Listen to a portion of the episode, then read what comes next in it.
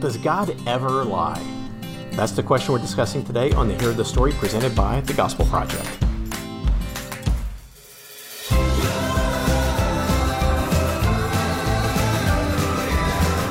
Thanks for joining us for today's episode of the Hero of the Story, a podcast to help you focus on the gospel in every area of your life and ministry. I'm Brian Dembowczyk, and with me is Aaron Armstrong. Does God ever lie? Hmm, let's think about this one deeply for a nanosecond. Nope. No, of course not. God is truthful. and that is the essential doctrine that we are talking about today. But while this one is pretty straightforward, I think there's a, a little nuance or two that will be fun and important for us to explore as, as we get into it. So, uh, without further ado, let's just do that. Uh, Aaron, as always, if you could help us out by reading the essential doctrine, and then we'll go from there. Sound good. Uh, when we talk about God being truthful, here's what we mean. The scriptures are clear that in God there is no falsehood. God represents things as they really are. Everything he says can be trusted because God guarantees the truth of everything he tells us. The call for humans to be honest and not to bear false witness is rooted in the utter truthfulness of our Creator. Telling the truth is one of the ways that we bear the image of God, whose Son is the way, the truth, and the life. So, even in that essential doctrine, we see half of it is pretty much uh, dedicated to how we should live in light of this doctrine. Right, its implications of yeah, it. Because the doctrine is pretty straightforward. So, it you know usually it's really helpful for us to kind of streamline this one maybe not as much but for consistency i would streamline this one by saying that god is true he cannot lie and here's what i would add that that i think is an important uh, clarification. He cannot lie or make a mistake in what he says. Um, because lie has intentionality behind it but god he can't even misspeak by accident if you will. Um, he everything he says is true and is reliable and, th- and that's important. So what are some places we see this in scripture well, there's a lot of different places. We know from from John's gospel, Jesus refers to himself as the way, the truth, and the life. Titus 1 2. In his introduction, he reads, he says, uh, Paul, a servant of God and an apostle of Jesus Christ, for the faith of God's elect and their knowledge of the truth that leads to godliness in the hope of eternal life that God, who cannot lie, promised before time began and then he continues that's just him dropping that little bomb yeah. or like right in his like hey guys good to he- nice to talk to you kind of gives you a hint of what he's going to talk about yeah. in his letter to titus in hebrews 6.18 we uh, we see see this show up again. If you back up to verse 17, it says, "Because God wanted to to show His unchangeable purpose even more clearly to the heirs of the promise, He guaranteed it with an oath, so that through two unchangeable things in which it is impossible for God to lie. We who have fled for refuge might have strong encouragement to seize the hope set before us. And of course, we see it again in John 7, 7, 17, 17, where he says, Sanctify them by the truth, your word is truth. Those are just some of them, and there are a lot more that we could talk about. Yeah, so let's move on um, and talk about any cautions with understanding this doctrine. I'll start with the first one, and it's this. We've addressed this, I think, from time to time, but I think it deserves mention again here that we will often say in general that God can do anything. And that's not quite correct. Um, God cannot do anything because anything includes lying, and we see here God cannot lie.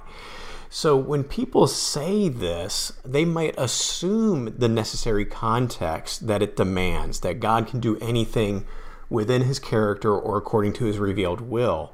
But we have to be careful, depending on who we're talking to, not to make that assumption, uh, especially if you're interacting with kids or maybe a newer believer. Um, we want to make sure that, that we say this clearly that God can do anything according to his character or a revealed will. So, here, for example, we see that God cannot lie. We know that God cannot stop being God, he cannot not be him. So, we also know he cannot not be love. Um, he can't stop loving. He always has to love because he is love. Uh, he cannot flood the entire world again because he promised not to. So there, those are just four or five things off the top of my head that he cannot do. And that last one should really give us hope for 2020, by the way. yes, without a doubt. But the, these are all examples of things that he cannot do because they would violate his character or revealed will along with that as well, there's something that's very important when we think about scripture and God's word being truth, because the scriptures are inerrant. They're without error in everything that they teach. However, scripture also includes narrative. And in its narratives, there are people who say things that are not true. Yes. So what it is so you can't um, so what you can't do is you can't say well because the scriptures faithfully record sins and lies and etc that it's that it's therefore not true. No it is faithfully recording sins and lies and etc um you know think about genesis 3 4 just as the as one of the first examples. Um you know you could actually back it up and actually go to uh, what the woman says to the serpent um as well. But the serpent says um no you will not certainly die as the retort to the re- retort to uh, God having said that if you eat the fruit of the tree of the knowledge of good and evil, you will die. Now, you could also make the argument that the, the first lie that we see before is the woman saying, Nor shall you touch it. but that's a whole nother whole nother conversation. That's a fun discussion of when sin actually first occurred. But we have to recognize that regardless, the statement by the serpent that is faithfully recorded is a lie because God didn't say it. The serpent did. And God inspired its faithful recording. Yeah, and I think this is something where most of us probably don't wrestle with this. I think some people listening might now might be saying, "Guys, what are you talking about? Are you parsing something or trying to create an issue that isn't really there?" I understand this, um, and that may be true, and I hope it is. But I think this really comes into an apologetics lens. That this is something that has been used and will continue to be used against um, God by those skeptics and critics who would say, well, "How can you believe a Bible when it has lies in it?" Um, and that's the the argument is whether it's explicit or implicit. The argument is, therefore, God's a liar, and that's that's why it's so important we understand this. No, God faithfully recorded lies told by others at times in Scripture. Um, in light of this, I think there's other one other issue, and it's we need to be careful not to misrepresent God um, and and do this in a way to uh, to cling to a promise and his trustworthiness where he has not promised or spoken or if we misspeak. So we can either add, we can speak something he did not, and try to hold him accountable to be trustworthy to it, and that's not fair, nor reasonable, nor wise, nor safe. Or we can contort what he said, kind of like what Satan, serpent, was doing in Eden. And I think all you need to do is remember Deuteronomy 18, 17 through 22, where we record, where it's recorded the test of a true prophet. And near the end of that, it says, hey, a, prophet will speak the truth. And the prophet who presumes to speak a message in, in God's name that he's not commanded him to speak, that God has not commanded, or speaks in the name of other gods, that prophet must die. So this is serious. God takes his fame, he takes his word seriously, of course. Um, and so we too need to do that. We need to be very careful uh, about how we speak, what we say. We need to test what other people say. Uh, this is one of the things, you know, um, as as I've been a pastor, as I've preached, uh, I get to preach occasionally now in my church where I'm a member. I want people to test what I say. I can misspeak. Um, I can make a mistake. I can say something dumb. I want them to test it. I don't want them just whatever I say to, to right, accept it. I'm not God. I am fallible. Um, and so that is what our due duty as believers is to test the words of others and make sure that they align with what God has truly said.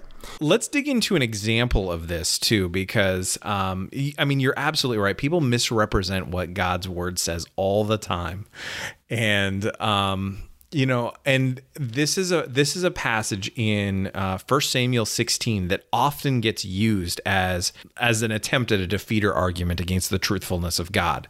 And so here's the here's just the gist of this. Um, in uh, starting in verse 1 it says the lord said to samuel how long are you going to mourn for saul since i have rejected him as king over israel Fill your horn with oil and go. I am sending you to Jesse of Bethlehem because I have selected for myself a king from his sons.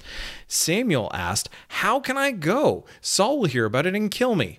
The Lord answered, Take a young cow with you and say, I've come to sacrifice to the Lord. Then invite Jesse to the sacrifice, and I'll tell you, uh, and I will let you know what you're to do. You are to, uh, to anoint for me the one I indicate to you. And so he goes to Bethlehem and when and when he meets the elders of the town they tremble and ask do you come in peace basically because they know he's a prophet and they're afraid that you know basically he's about to judge them I'm come in peace he replied I've come to sacrifice to the Lord. Consecrate yourselves and come with me to the sacrifice. And then he sacrif- then he consecrated Jesse and his sons and invited them to the sacrifice too. Um, and so what's interesting here is, is because he's going specifically to anoint ultimately David as the next king, people will say, well, God was being God was encouraging Samuel to lie. But here's the thing. Not telling everything that you're doing is not a lie. Unless you're trying to deceive intentionally. Yes, unless you're intentionally trying to deceive. What Samuel did was true. He brought a young cow with him. He went to make a sacrifice. He invited Jesse and his sons to the sacrifice. All of that was what God said to do. And he said, You can say all of that. There's no actual lie there at all. And so this doesn't fall into the category of white lies or any of these kinds of things. This is just it's it's a detail that he says not to say he doesn't even say don't say anything about it. He just says tell him this that is true. We know from reading the text that there's more going that, that's going on and samuel knows that there's more going on but it's not be, but it's not a sin and it's not a lie that's a good good illustration of that so let's move on to our, our last kind of uh, piece of discussion, and it's what difference this doctrine should make. And, and let me take a run at this and, and see if you have anything to add, because again, this one's pretty straightforward. We've kind of hit on everything. Um, but this doctrine, of course, enables us to trust in God completely because He is true. He's trustworthy. Also, trusting in Scripture that we've talked about. Um, and then back to the essential doctrine. Uh, again, about half of it, I, I, would guess, was dedicated to our right response. And it's that we should be trustworthy people reflecting God to this world. And that's in big things and small things. You know, Aaron, you just mentioned uh, white lies. Uh, and, and, I think we really need to be a people who fight for integrity and to be known as truth tellers no matter what. Now, there are many interesting conversations you can have about this, many scenarios. Well, what about uh, in the military, the, the, the POW, should that person give away the battle plans? And I mean, there are many different implications. Those are important to think about, they're fun to think about, but in day to day life, that's not how it works. I've never been captured and asked battle plans before. Um, instead, for me, I, I, I need the fight to be known as a man of integrity and speaking the truth, reflecting Jesus as the essential doctrine says, who is the way, the truth, and the life. So, some big differences. Can is there anything else that you can think to add to that, or? No, I mean, I think that that's I think that's an important thing. Um, it's but I mean, here's the thing: the big things are actually easier to be truthful about. Yeah. Yeah. It's the small things. You're right. And so actually this is um, this is actually something that my wife and I were talking about is is that it's like, you know, I I want to be an honest person. Um, I I always want to be an honest person. Um, I'm sometimes a little bit too honest about my opinion, but there are also patterns of behavior that we pick up along the way at like from you know the environment we grow up in as you know that that have un- have consequences that in effect have us lying about things. Um, some people don't know that they're actually lying when they're lying either because they're just they've grown up in an environment of lying, and so lying be, is just natural. Yeah. Um, and so there's there's some complicated stuff that starts happening when you start really thinking about the implications of this. Well, and again, I think, and you mentioned this uh, when you were talking about the Samuel uh, passage, and, and I think this is an important point to make as well. Being truthful doesn't mean you need to say everything you you want to say, um, because we don't want to use being truthful as a reason to be untactful. Um, you know, I'm thinking of there are many meetings we're in at work where it's wise for me not to say something. I don't have to be this. All right, I'm going to tell the truth no matter what, and just say things that don't need to be said at times. So, yep, yeah. Let's let's not let this be a reason to be jerks.